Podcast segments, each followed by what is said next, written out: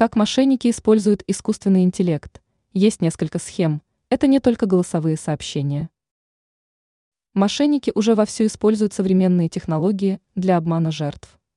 Вы уже наверняка слышали о склейке голосовых сообщений из сообщений роликов социальных сетей для создания ложного сообщения с помощью ИИ. Но есть и другие способы, к которым могут прибегнуть мошенники. Давайте посмотрим, какие способы могут применяться. Какие технологии могут использовать мошенники?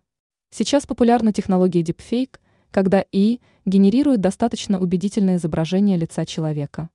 Также применяются поддельные счета. В 2020 году с помощью фальшивого голоса были украдены деньги. Сегодня очень важно защищать электронную почту, так как хакеры могут воспользоваться уязвимостями почтового ящика.